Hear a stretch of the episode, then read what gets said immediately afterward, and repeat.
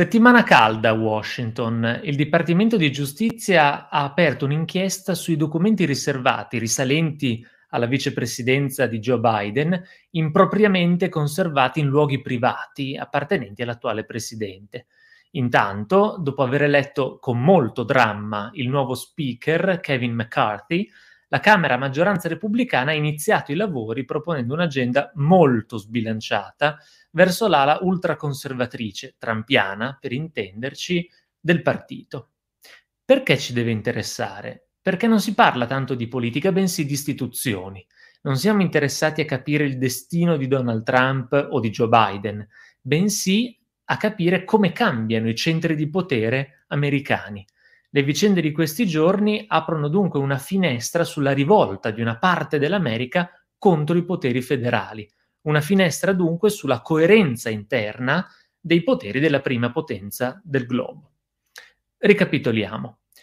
I repubblicani a novembre hanno vinto soltanto alla Camera e con una maggioranza molto risicata. Questo ha conferito più potere all'ala ultraconservatrice del partito, gli alleati di Donald Trump, che sono semplicemente decisivi per qualunque maggioranza alla Camera. Il loro potere è stato ben visibile nella primissima occasione, l'elezione dello speaker, cioè del presidente della Camera, la terza carica dello Stato. I ribelli, i cosiddetti ribelli, hanno costretto il californiano Kevin McCarthy a ben 15 scrutini prima di essere finalmente eletto. Tutti hanno sottolineato che era dal 1923, esattamente cent'anni, che uno speaker non veniva scelto al primo turno e che era dal 1856 che non servivano così tanti scrutini.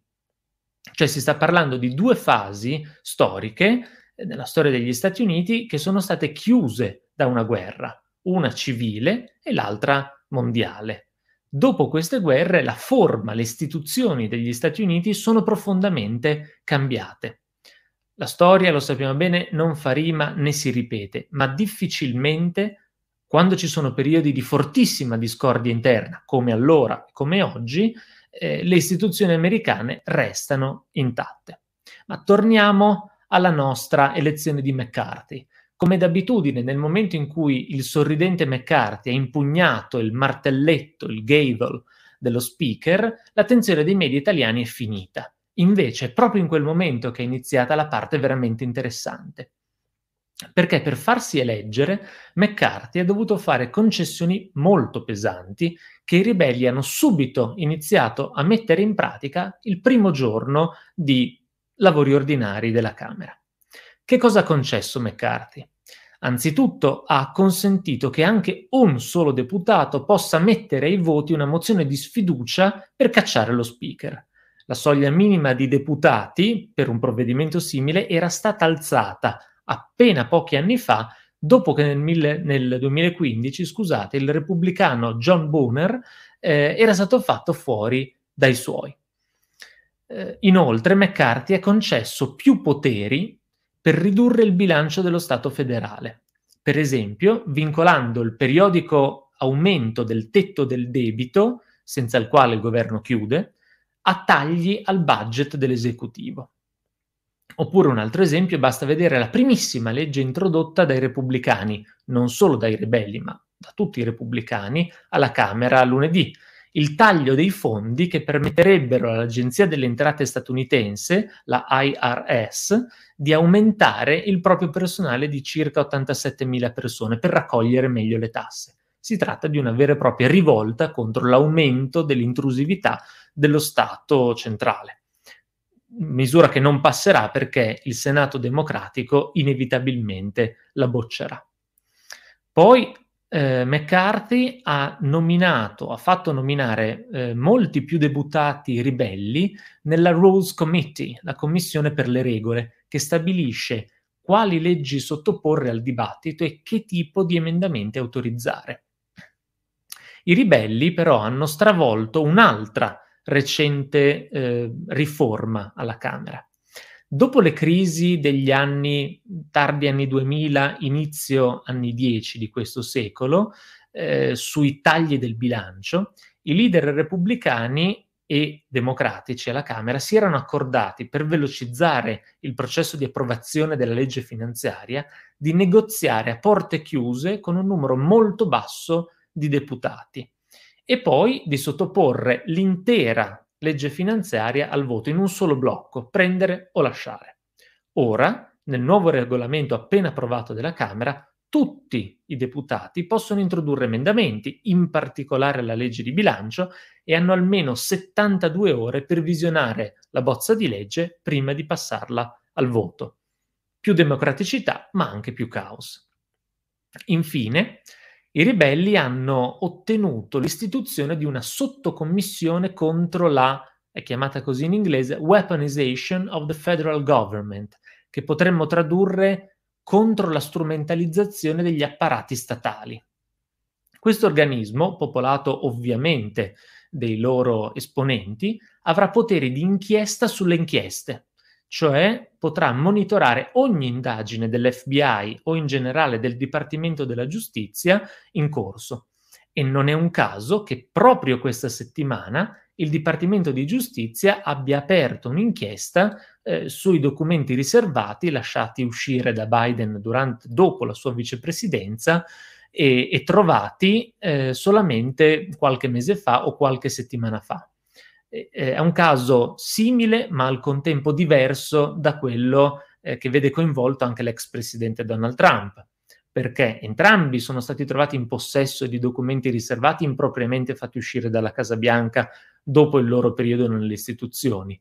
Eh, tuttavia, contro Trump è stata lanciata una, eh, un raid effettivo del, dell'FBI, mentre sono stati gli avvocati di Biden a eh, denunciare il ritrovamento di tali documenti alle, eh, alle autorità. Il fatto comunque che la notizia sia stata tenuta riservata sino a questo momento e che gli avvocati di Biden abbiano agito soltanto a eh, novembre e a dicembre, cioè abbiano eh, cercato e trovato questi documenti solo a novembre e a, e a, dicembre, quando Biden è uscito dalla Casa Bianca da vicepresidente nel 2016, fa capire che eh, la, la cerchia del presidente si aspettava che questa settimana sarebbe successo quello che è successo alla Camera e eh, ha voluto cercare di evitare brutte figure, imbarazzi ancora più grandi di quelli in cui si trova in questo momento.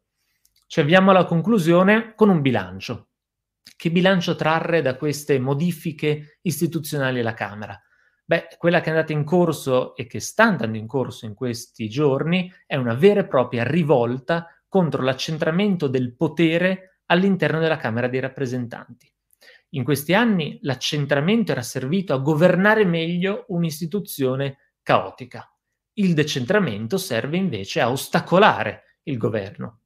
Oggi la Camera assomiglia di più al Senato, non per i poteri, spe- specie in politica estera, i poteri del Senato sono nettamente maggiori rispetto a quelli della Camera dei rappresentanti. Eh, l'assomiglia di più la Camera al Senato per la possibilità di rallentare, addirittura bloccare, i lavori. Esattamente come al Senato esiste il filibuster, la tattica di prolungare all'infinito il dibattito su una bozza di legge per ritardarne l'adozione. Insomma, tutto questo ci dice che diminuirà ulteriormente l'efficacia dello Stato. Si potrebbe obiettare, ma i repubblicani controllano un solo centro di potere a Washington e proprio quello vogliono boicottare? E la risposta è sì, alcuni lo vogliono, alcuni.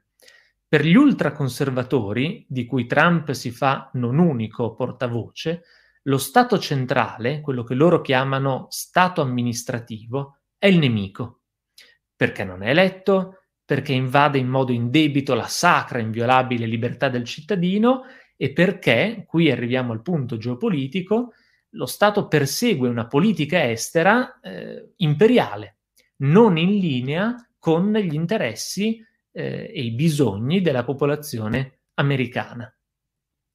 Questo è il ragionamento di quest'ala. Il collegamento tra il boicottaggio istituzionale e la politica estera è apparso evidente proprio in questa settimana. Il senatore dell'Ohio J.D. Vance, appena eletto con il supporto di Trump e i soldi del magnate Peter Thiel, vuole che il governo dia molte più informazioni sulle armi che intende mandare all'Ucraina. Vance in passato ha pubblicamente dichiarato che delle sorti di Kiev non gli interessa nulla. Tuttavia, oggi, a oggi, bloccare gli aiuti militari agli ucraini non è possibile. Non lo vogliono gli apparati statali, non lo vuole la presidenza, non lo vuole nemmeno la maggioranza della popolazione americana. Quindi i repubblicani nazionalisti adottano una tattica diversa. Se non li puoi vietare, rallenta il processo, allunga i tempi. Tutto questo che efficacia avrà? Che risultati avrà? Non stravolgerà la politica estera americana, nemmeno quella sull'Ucraina. I ribelli ultraconservatori sono pochi, ma hanno anche il supporto di diversi repubblicani più tradizionali. Soprattutto, e qui sta il punto, lavorano per diminuire ulteriormente l'efficacia delle istituzioni centrali, che a loro volta sono già in crisi di consenso popolare. Di nuovo, non è una dinamica che stravolgerà l'approccio statunitense al mondo, all'Europa, alla Russia, ma è un lampo della tempesta, è un tarlo che alla lunga logora e i fenomeni di lungo periodo tipicamente interessano la geopolitica. E anche per questo all'Imes continueremo a seguire da molto vicino i tormenti interni dell'America, che sono la prima causa della fase di forte instabilità in cui è entrato il mondo. Abbiamo da poco dedicato un volume proprio a questo argomento e presto lanceremo un osservatorio permanente sugli Stati Uniti. Per continuare a seguirci per avere nuove informazioni, eh, non resta che aspettare, ma molto poco. Buona giornata.